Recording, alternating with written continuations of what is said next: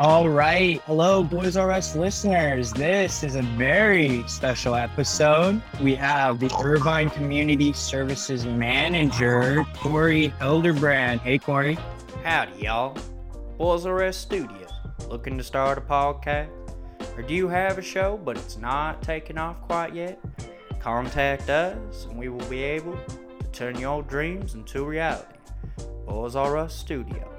Hi there. How are you? I'm very well. I appreciate you asking and, you know, taking the time to do this. I know how busy your schedule can be. So the chance that we're able to, you know, do this is pretty cool. So just kind of starting out, I'm just curious, what got you into the world of aquatics?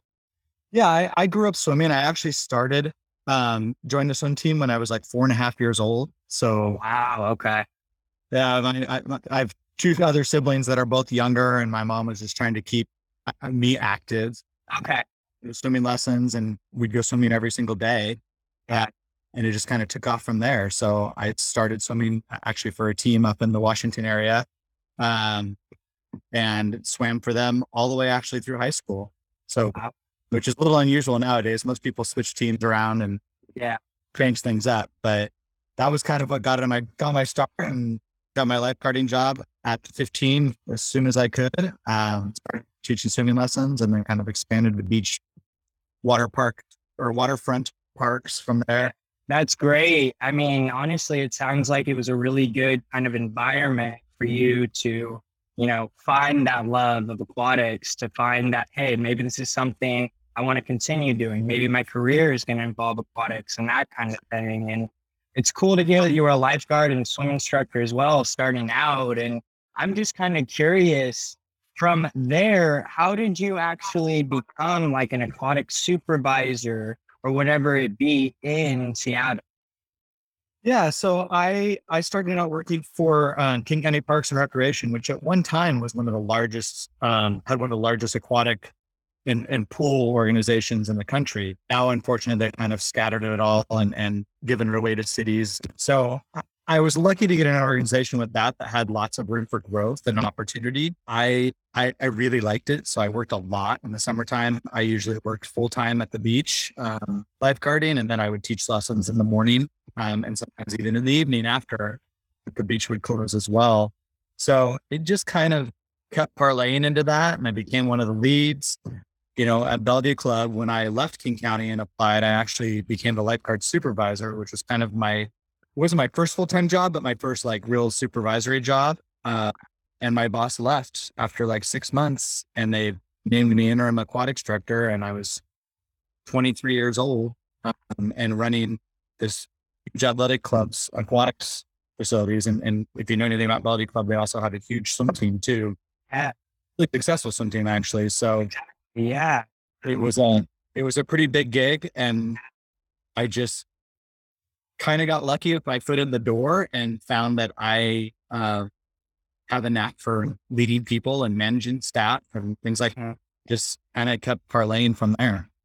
That's great. And I mean, I completely agree. That's like one of your strong suits. It's the ability to lead, work with people.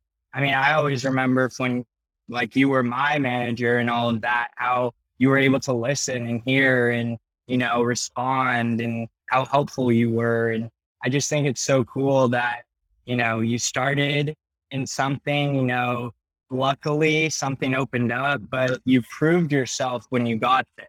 It's like you got the job and then they're like, oh, this isn't just an intern. This is something long term. And, you know, the fact that you're able to do that is really impressive, especially even at 23. And I'm just kind of curious from there, I believe it was Carlsbad you ended up working for. How was that transition moving from all the way up north down to like Soak or even Yeah. Well, I, you know, I, I'd worked for the Bellevue Club for eight years and I obviously SoCal is kind of the, the mecca of swimming and water polo and all things aquatic. So I got the bright idea that I would uproot our family and move down here. And, and right out of the bat, Carlsbad had an opening for an aquatic supervisor or a, a I'm sorry, a, a, uh community services supervisor job.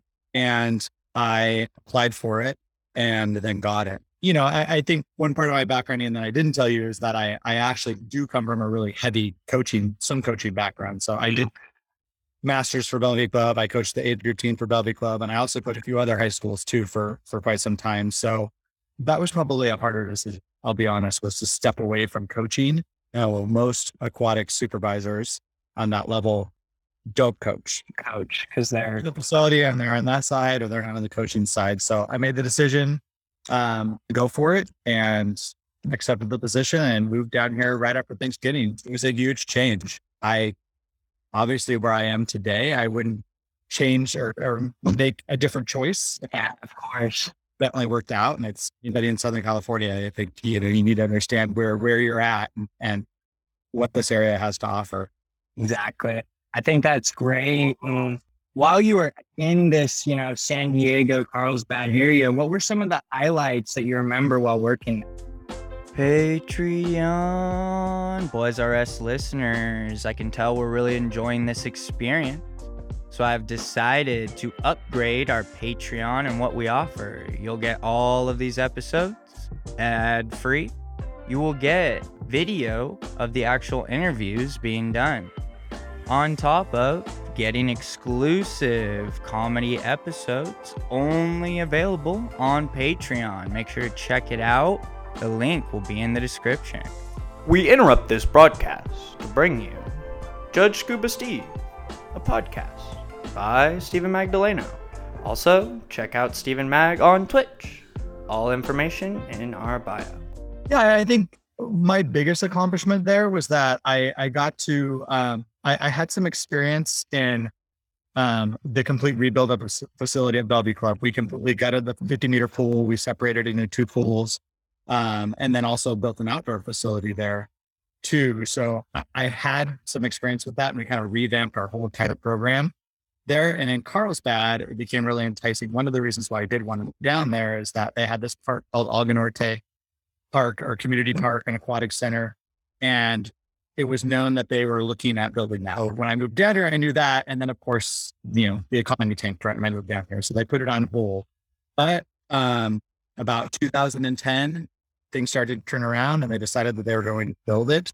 So I think one of my favorite memories of my career so far was the fact that we got to see that that park and aquatic center come to fruition. And I got to really um, develop almost every single program that they started. You know, a lot has changed there now, but it was really cool to be a part of that and create all the camps and, you know, buy all the inflatables and really try and make an aquatic center and show that it can be competitive. Also can be fun and a, a family environment as well. So yeah, it sounds like you were able to be a little bit creative in what you were doing as well. And like, oh, we're going to do this program or that. And just go with it. That's cool. Absolutely. They, they gave me a lot of leeway and, and, you know, we, it, it, it worked.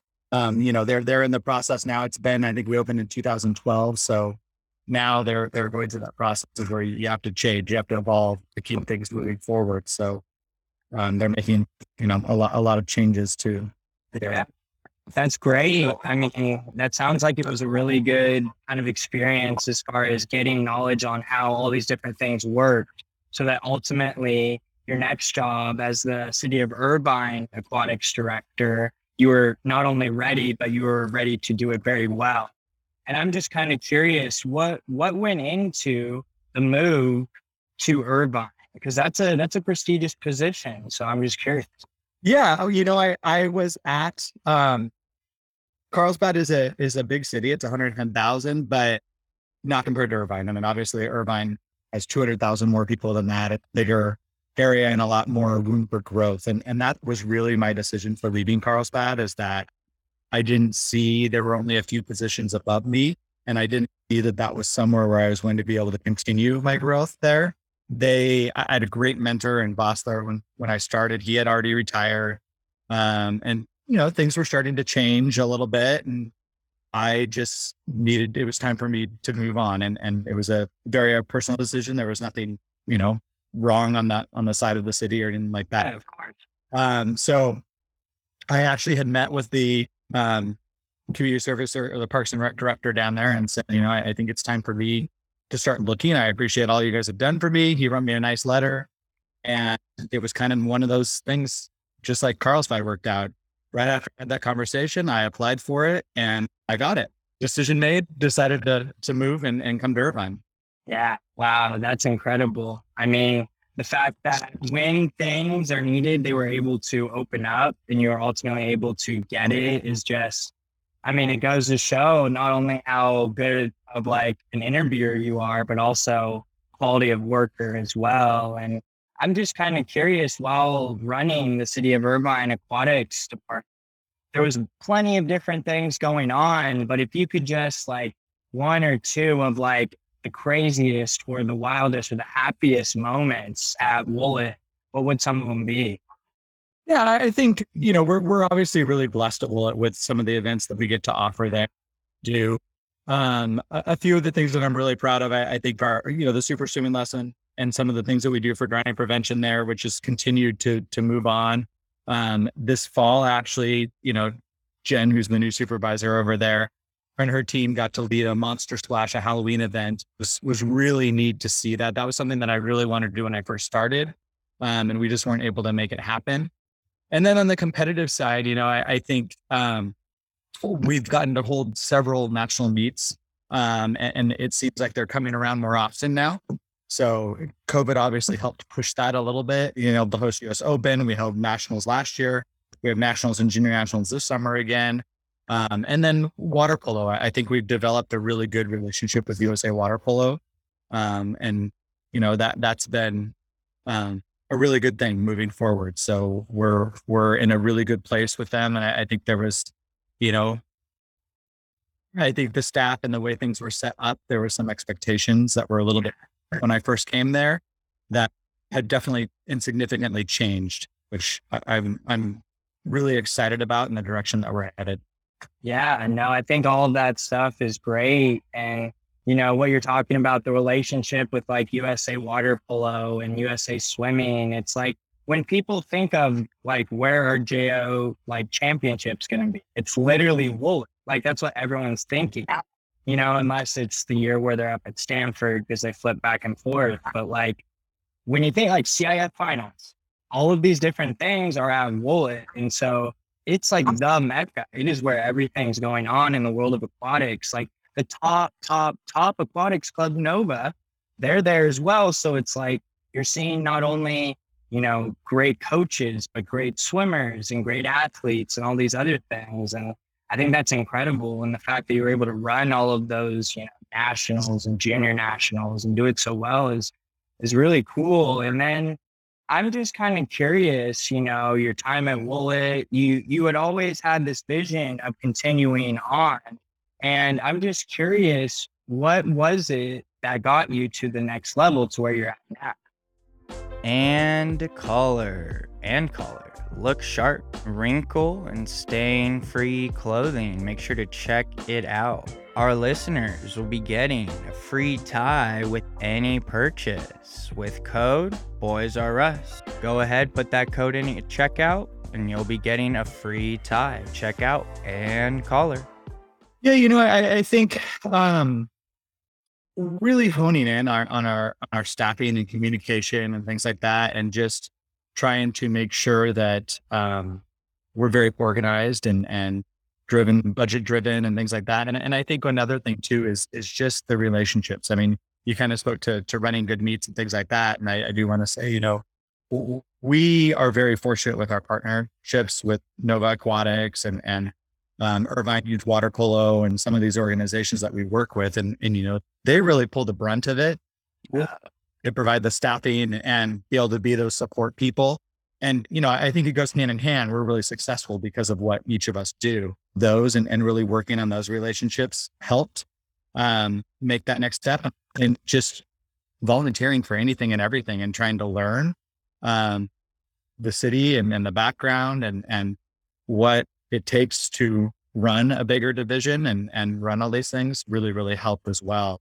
Um, you know, I, I, took that first step. I, I, think you were there when I was promoted to superintendent and took over yeah. the program there and did that a couple years. And it was really fun. I mean, I, will admit I, I, knew nothing about arts when I took over arts. So uh, taking my manager skills and, and my ability to, you know, lead, lead a team and then take that and learn what what they have to offer. So I don't think I'm ever going to be a non-aquatics person. Um, I I don't have any interest in ever leaving aquatics. I I still have you know a lot of my hands in and things and, and a lot of different pots. I, I, actually was just this last year served as the president of the Association of Aquatics Professionals. That was the conference I was just at. Um, so I'm past president this year's been involved in a lot of the California Water Safety Coalition stuff and trying to definitely stay involved as much as I can, um, which is good because it's really healthy for me. To that is definitely where my passion lies. But I will say, you know, in my new role too, overseeing seniors and things like that, I've really come to love the challenge that these different sections and areas are.